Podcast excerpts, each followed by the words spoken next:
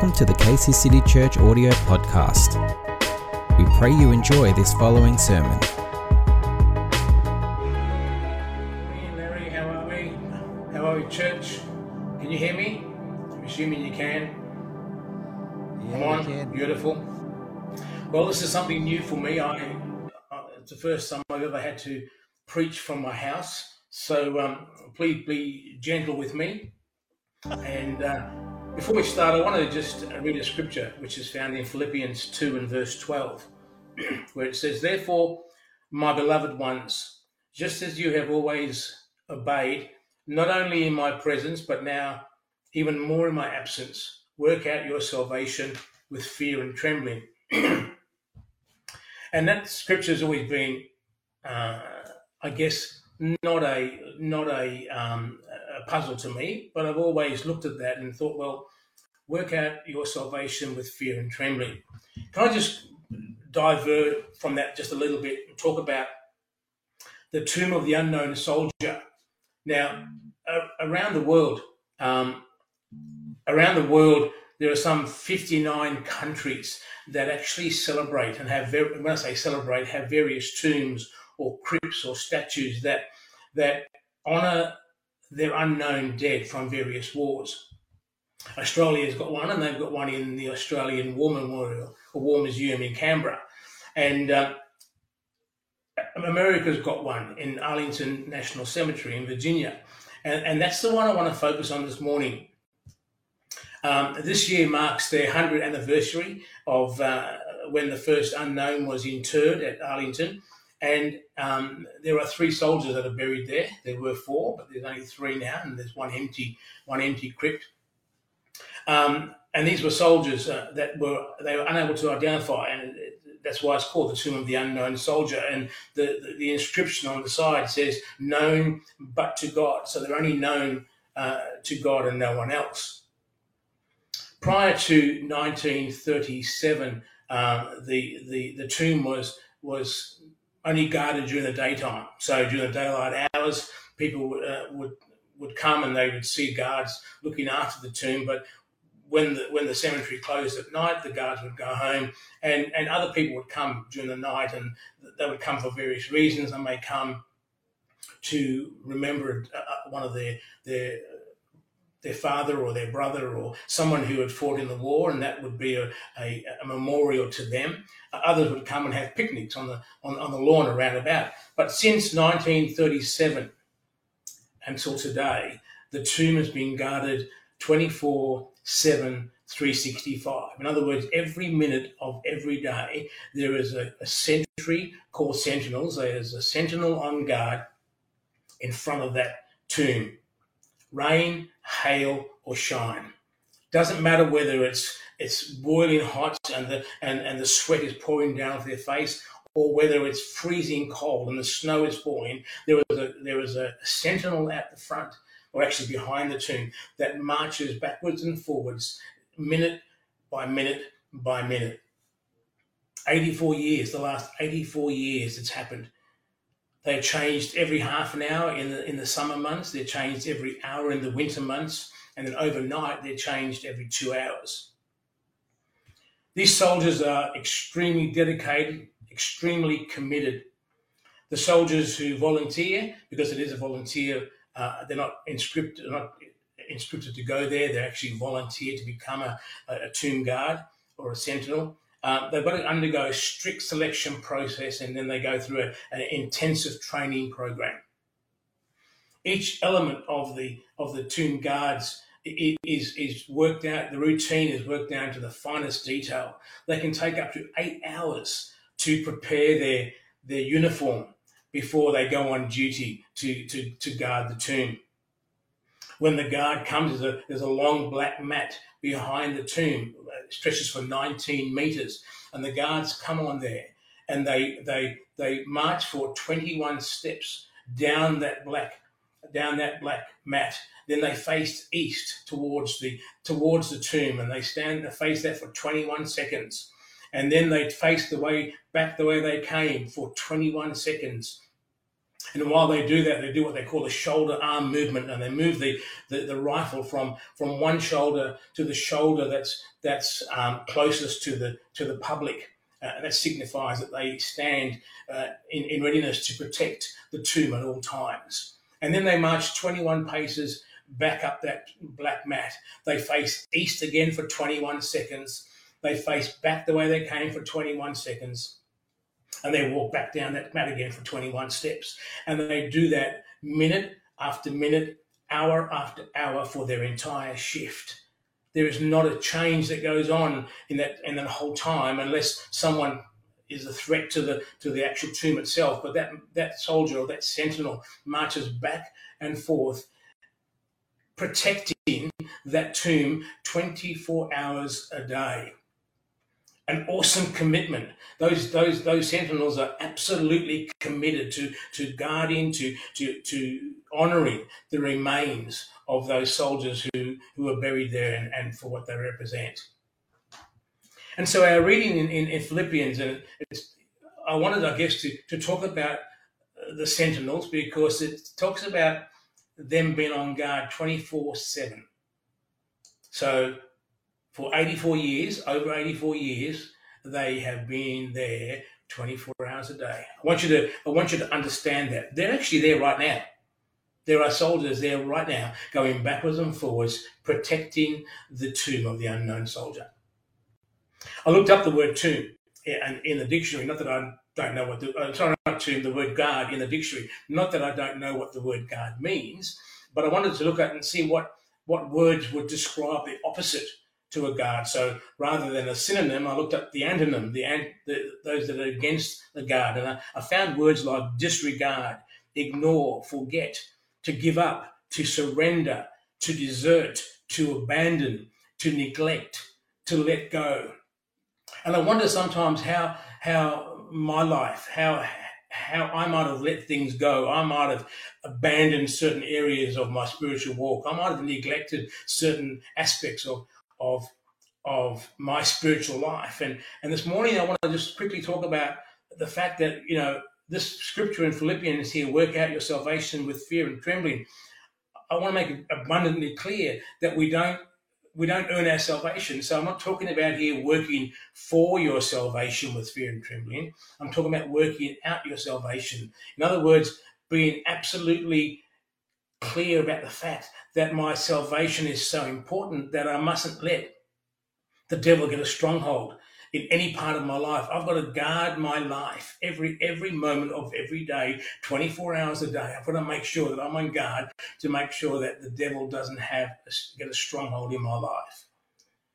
1 Peter 5:8 says, stay alert, watch out. Your adversary, the devil, prowls around like a roaring lion, searching for someone to devour. And that's exactly what it's all about. And so this morning I've got just 4 points. And the first point I want to bring out, and this is not something new, right? I can't say that I've got some dynamic insight or revelation, but this is something that we probably heard before, but I believe that God wants to quick into our hearts again, and to make sure that we are aware that when we are guarding what God has given us, that we do it with diligence and commitment, and not just when we feel like it. So the first one is found in Psalm 39 verse 1, where it says, I will guard my ways lest I sin with my tongue.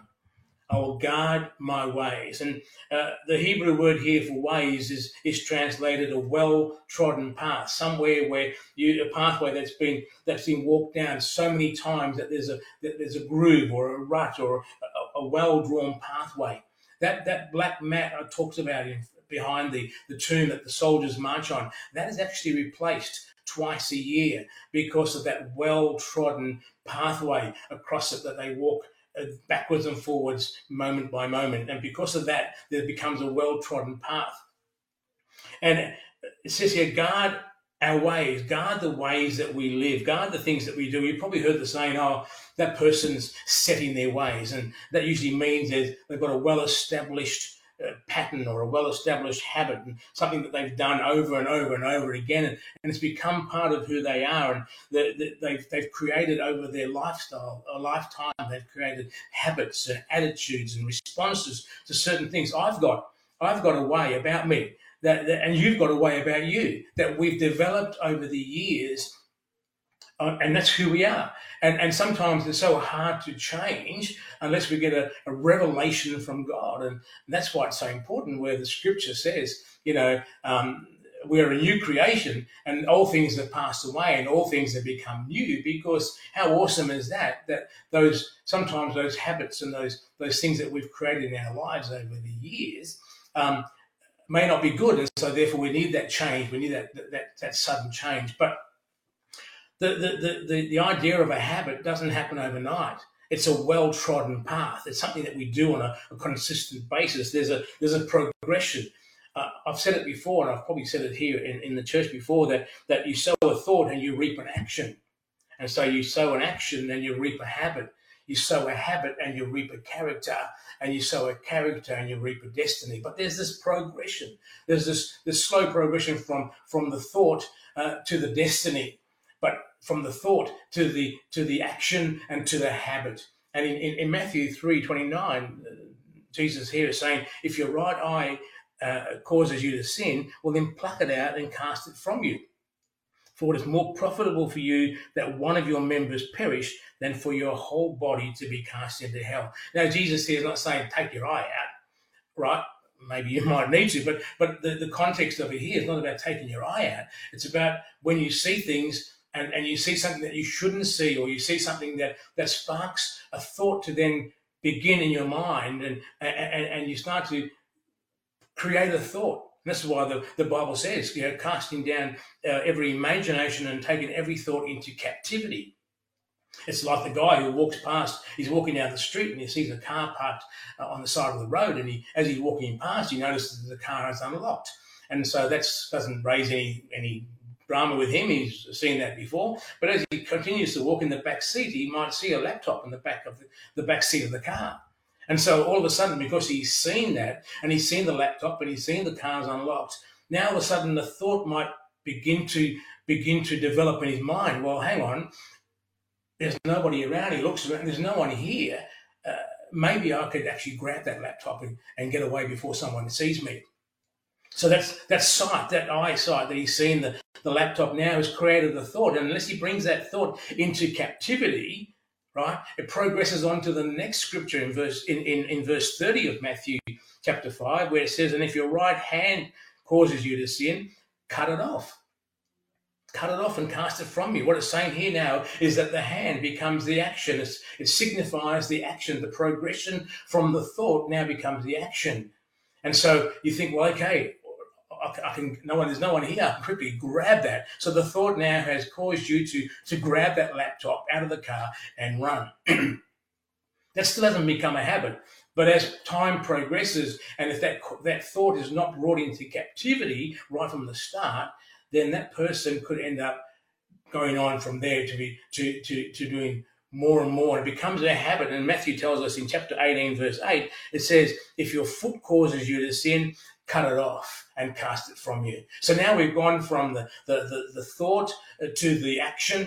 We've gone from the action to now to the habit, the way of life, the things that we do on, if your foot signifies how you walk in. And so there's this progression that always occurs because we haven't brought into captivity. And I'm sure Pastor Larry is going to speak about next week about the imagination, about the thought, that we haven't brought that thought into captivity, and we've allowed it to fester, we've allowed it to progress to an action, progress now to a way of life. And the Bible says, guard your ways. I will guard my ways, so I won't sin against you, Lord. I will guard my way. I will guard the things.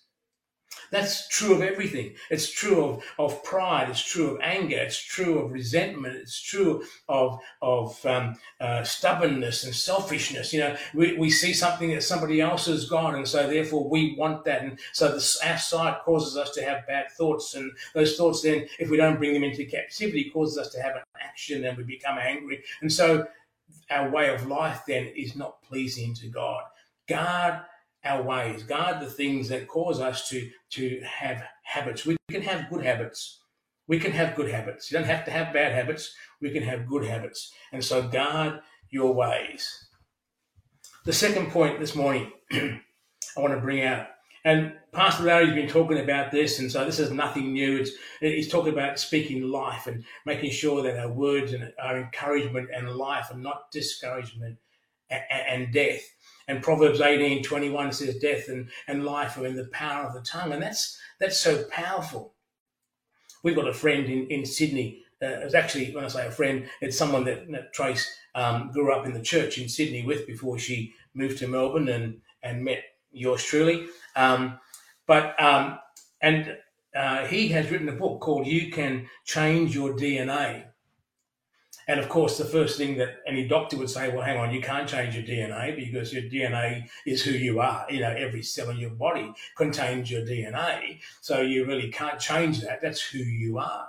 But he doesn't, he's not talking about that. He's not talking about our biological DNA. He's talking about, and he's used those letters, DNA, and he's talking about our dominant neurological agenda. In other words, what motivates us from the inside, what creates, what causes me to live the way that I live.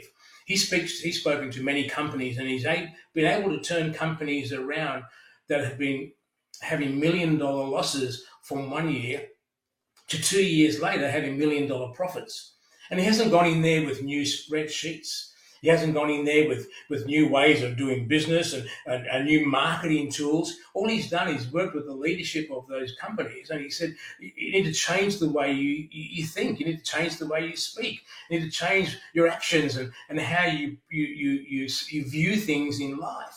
And as soon as those leaders grasp a hold of what he's saying, they've been able to change their thoughts, change their words, and then their results have changed, and they've seen a dynamic shift in their business. You can change your DNA. Guard the words that you say. There are so many verses in Proverbs that talk about that. I'll just go through a couple. Proverbs 21:23. Whoever guards his mouth and tongue keeps his soul from trouble. If you want to keep out of trouble, watch the things that you say. You know, it's so easy to get into an argument. It's so easy to get into trouble. It's so easy to start an argument or a fight with someone by the words that we say. But it says here, whoever guards his mouth, you'll keep out of trouble. You won't get into trouble if you watch what you say. Proverbs 15:1, it says, a soft answer turns away wrath, but a harsh word stirs up anger. We've heard that so often before. I've used that as an illustration in the banking realm, how a soft answer has been able to turn away that angry customer that walks into the branch. But it's more than that. It's more than just that. You know, I was talking to Eve last week, and I was saying that, you know, when I look at Eve and I see the way she deals with her boys, I say she reminds me so much of Tracy, because Tracy and I are worlds apart when it comes to the way that our ways that we live, the things that we do. It's quite amazing. They say opposites attract. Well, we are absolutely opposite in how we brought up our boys. And, you know, many times when the boys were growing up, you know, with me, it would be a swinging match, or it'd be an argument, or it'll be raised voices and it'll be shouting. But with Trace, it'll just be that calm, still voice. And if the boys raised their voice to her, she would say, hang on, I'm not talking to you that way. I'm not raising my voice at you. Why would you raise your voice at me? And their immediate response is, oh, sorry, Mum. Sorry, Mum. And it's so different. You see, the Bible says here, a soft answer turns away wrath. And verse 4 of that same chapter of Proverbs 15, it says, a wholesome tongue is a tree of life, but perverseness in it breaks the spirit. One translation says, kind words bring life, but cruel words crush your spirit. Man, I pray that I've never crushed somebody's spirit by the things that I've said, whether it be knowingly or unknowingly. That would be the worst thing to do, to crush someone's spirit, to bring someone down, to say that you're someone is no good, or someone who's on a high that wants to do something, and you say that one word or that one phrase that just crushes their spirit and makes them just turn around and forget what they were going to do. Let us never be that person who crushes somebody else's spirit by the words that we say. Proverbs 12:18, there is one who speaks like the piercings of a sword, but the tongue of the wise promotes health.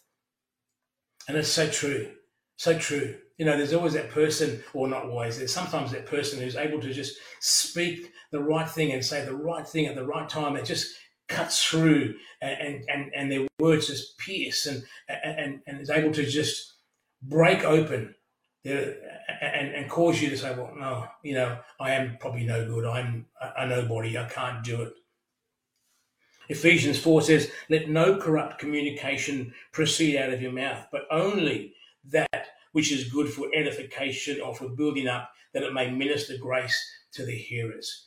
Man, I want to be able to, I want to be the person who ministers grace. I want to be the person who encourages. I want to be the person whose words bring life. I want to be the person who doesn't crush a person, someone's spirit, but lifts them up and encourages them.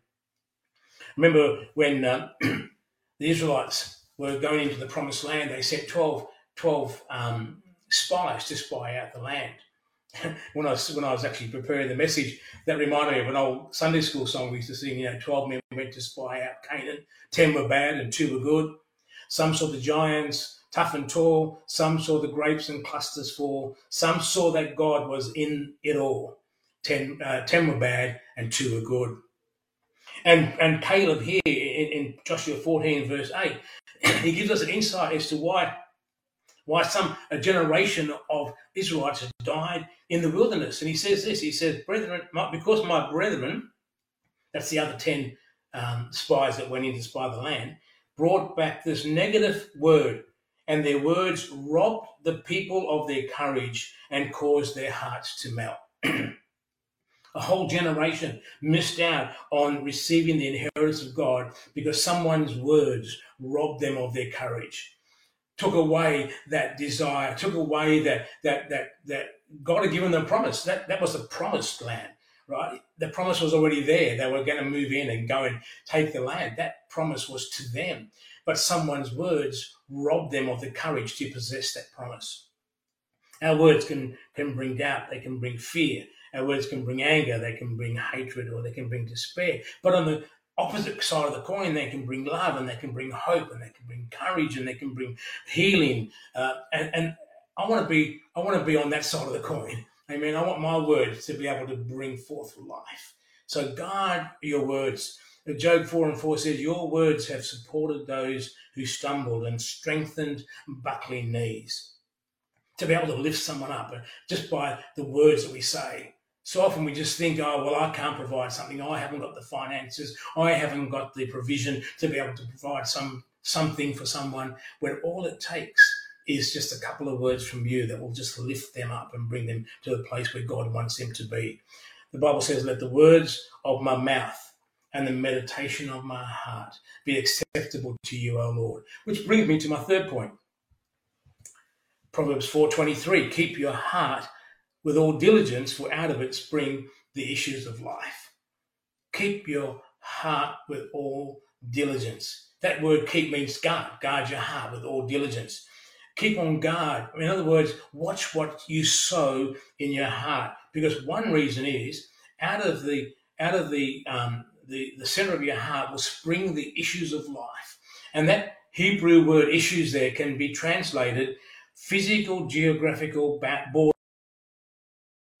So let me read that scripture again with that connotation. Keep your heart with all diligence, for out of it spring the physical, geographical borders and boundaries of life. If you want to live a large, expansive life, you have to have a large, expansive heart. You cannot live a big life with a mini-sized heart. So give me land, lots of land, under starry skies above. Don't fence me in. And that's a whole new message. It's all on its own, right? But we want to live an expansive life. We want to be able to say, God, you know, my heart, the geographical boundaries of my heart need to be big. Guard the things that I plant in my heart. Scripture says, a good man out of the good treasure of his heart brings forth good things, but the evil man out of the evil treasures of his heart brings forth evil things. Whatever you've planted, whatever you treasure, whatever you've desired to grow in your heart, whatever you've allowed to get in there, that's what causes you to come, what causes to come forth. How you live your life, whether it's going to be a big, expansive life, or whether it's going to be this mini life, and always battling and always struggling and always striving to get through. Whatever you treasure, that's why the Bible says in Corinthians chapter 3, verse 9, 1 Corinthians, you are God's field to be planted.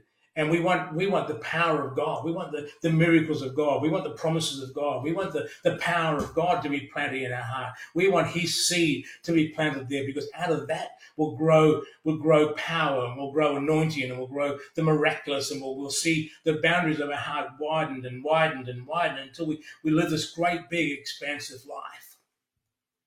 When Jesus talked about the sower and the seed, he said, the sower sows the seed. And so God sows in our heart what he wants us to become, and God sows in our heart where he wants us to be. And we need to guard against the devil. We need to guard against the enemy planting things in there. It's so easy for us to watch things on TV, or to read books, or to go to places that plant different things in our heart that will rob us and take away the seed that God's planted there. You know, Matthew 13, 24 and 25 says, the kingdom of heaven is like the man who sowed good seed in his field, but while men slept. In other words, while they kept their guard down, while they let their guard down, while they were asleep, while they weren't on watch 24/7, while they weren't marching backwards and forwards, protecting and guarding their heart, while they didn't have that hedge around their heart, the Bible says, while men slept, his enemy came and sowed tares among the wheat and went his way. The guard wasn't on duty. The guard wasn't awake. And man, I couldn't imagine that happening in front of the Tomb of the Unknown Soldier, you know, minute by minute by minute. You know, they do the same thing every day, and their orders haven't changed. I didn't mention before, but when the guard comes on to take over the duty, the outgoing guard will say to him, posts and orders remain unchanged, or remain as is. And you know what? That's another message all on its own. We haven't changed. Our message hasn't changed. It's the same yesterday, today, and forever. And so our orders remain unchanged. But when they come on and the oncoming guard says orders acknowledged, and he takes over, and the guard, there is no moment when there is no guard there. There's always someone on guard. But while men slept, right, the enemy came in and sowed tares among the wheat.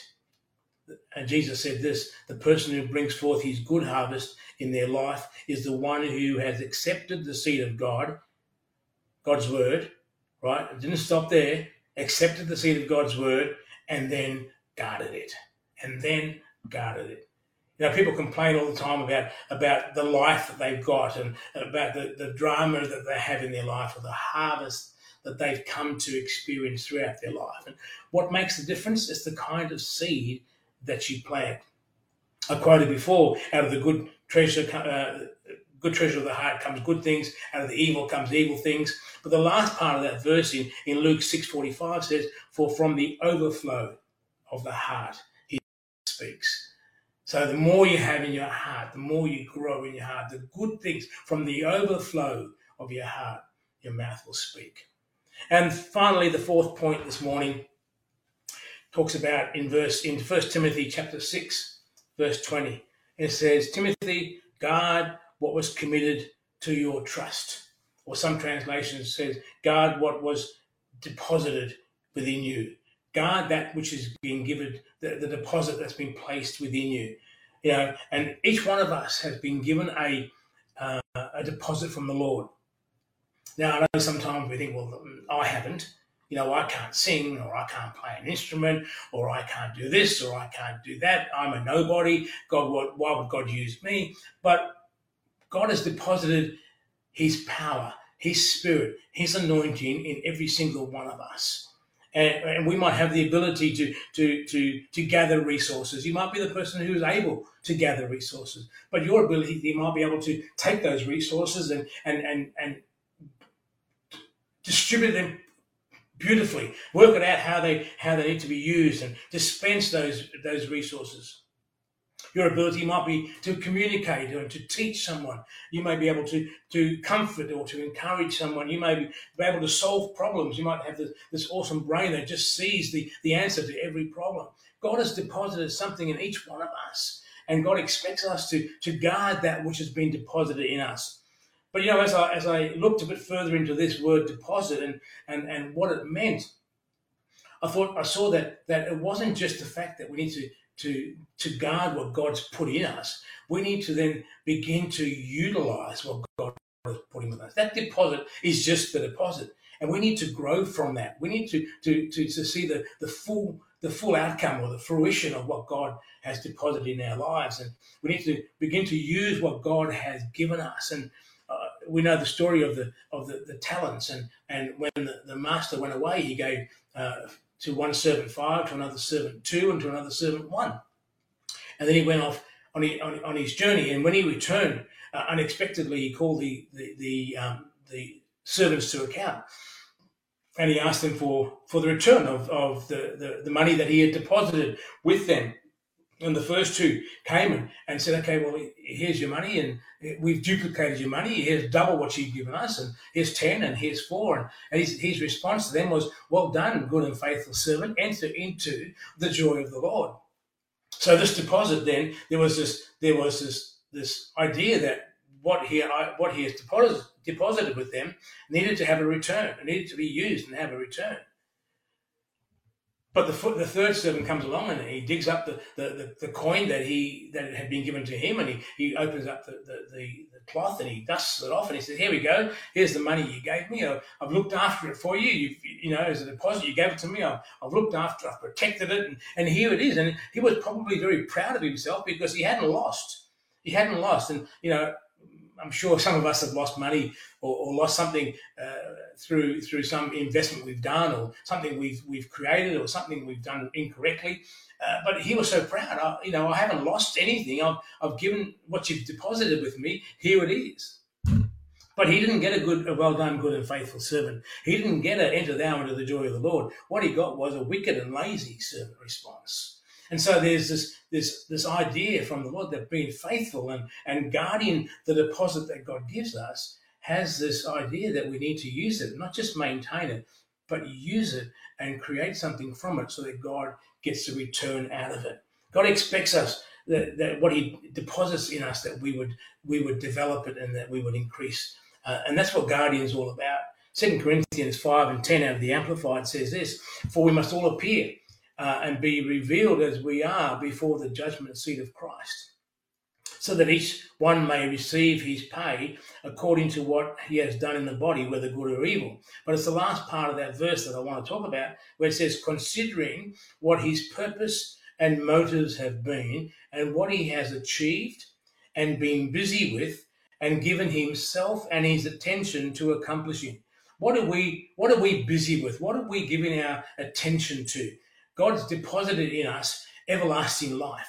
God's deposited within me the joy of the Lord. God has deposited within me the ability to be able to encourage other people and to show them a better way. God's deposited in you exactly the same things. Deposited in us the power of the Holy Spirit. You shall receive power after the Holy Spirit has come upon you. And so we have this deposit, and so now it's incumbent upon us to achieve and be busy with and give ourselves to and attention to accomplishing something with that. And that's what that scripture is talking about there. So to round off this morning, we need to guard our ways, we need to guard our words, we need to guard our heart, and we need to guard the deposit that God's given us. And not just now and then, not just when we feel like it, but 24/7, just like these sentinels that guard the tomb of the unknown soldier, 24 hours a day for the last 84 years. And sometimes we get tired. I've been walking with God for 35 years now, and man, I'm so tired. It's getting to me. I've served God for the last 55 years, and you know what? I'm getting to the end, but it's not about that. It's not about that. It's about guarding what God has given us and placed within us. And so work out our salvation, not work for your salvation, work out. Be careful of the fact that don't give the devil the opportunity to step in and take control of areas of your life that God wants to see flourish and grow. And even in these pandemic times when we feel like we can't do anything, we can't go anywhere, and we feel locked down and we feel so isolated, these are the times that we need to be able to reach out all the more and to guard all the more, because these are the times when the devil can step in and see, isn't God supposed to be looking after you? Look what's happening to the, and these are the times when the devil can get that foothold in our lives, and we need to guard against that and rise above and begin to understand that the deposit God's given us, right? We can grow in that and we can develop that. Can I just finish with reading one last scripture in Proverbs 4:23-27? And I think it just brings it all together. Proverbs 4:23-27. I'm going to read it out of the Tree of Life version, for those of you that know me. The Tree of Life version: guard your heart diligently. So guard your heart diligently, for from it flow the issues of life. Put away, verse 24, put away perversity from your mouth and keep devious lips far from you. Guard your words. Put away perverseness from your mouth and devious lips away from you. Guard your words. Let your eyes look directly ahead and fix your gaze straight in front of you. Don't let the devil get in there and distract you from what God has deposited in you. Don't let the devil get in there and start to mingle with your mind and say, well, hath God said? Right? Guard what God has deposited in you. And verse 26 says, clear a level path for your feet so that all your ways will be firm. Guard your ways. Guard your ways. Do not turn to the right or to the left. Divert your foot from evil. Amen. Guard your ways. Guard your words. Guard your heart. And guard what God has deposited within you. Hallelujah. Amen. As I was looking at, and I had 4 points this morning, and I've covered those 4 points, but I've got a fifth point. And if you've got your emblems, as we just come around the table, and if you've got your emblems this morning, as we come to just commemorate, as we come to remember the Lord, as we come to just to excuse me while I try and as we come to just fix our eyes once more upon Calvary and what Christ has done for us. I've labelled this last point: guard the revelation. Guard the revelation. And as I thought about that, I'm thinking, well, what revelation is that, Brian? And it's the revelation that Jesus died and rose again. Because without that, we've got nothing. Jesus died. Without the shedding of blood, there is no remission of sins. He rose again. And without his resurrection, we would not have everlasting life. And so as we guard that revelation, nothing else matters.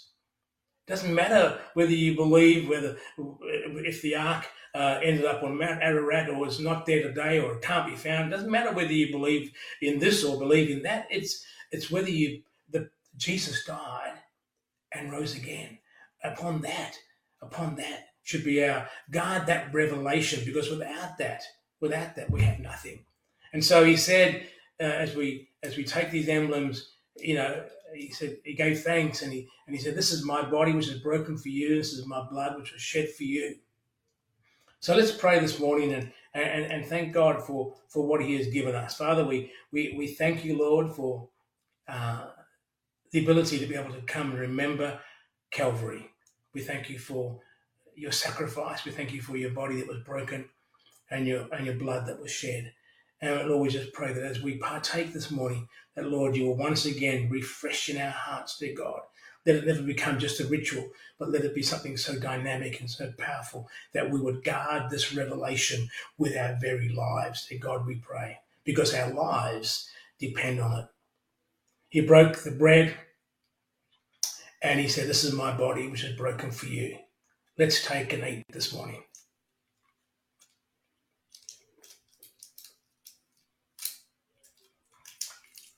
And after the same manner also he took the cup, said, "This is my blood which was shed for you.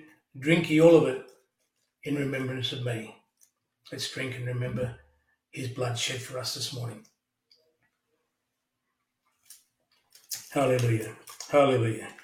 Thank you, Lord. Hallelujah. God is an awesome God. Hallelujah. I'll hand back to the worship team now, but I pray that God has just spoken to you this morning. Lord, let that word continue to develop in our lives, continue to grow in us.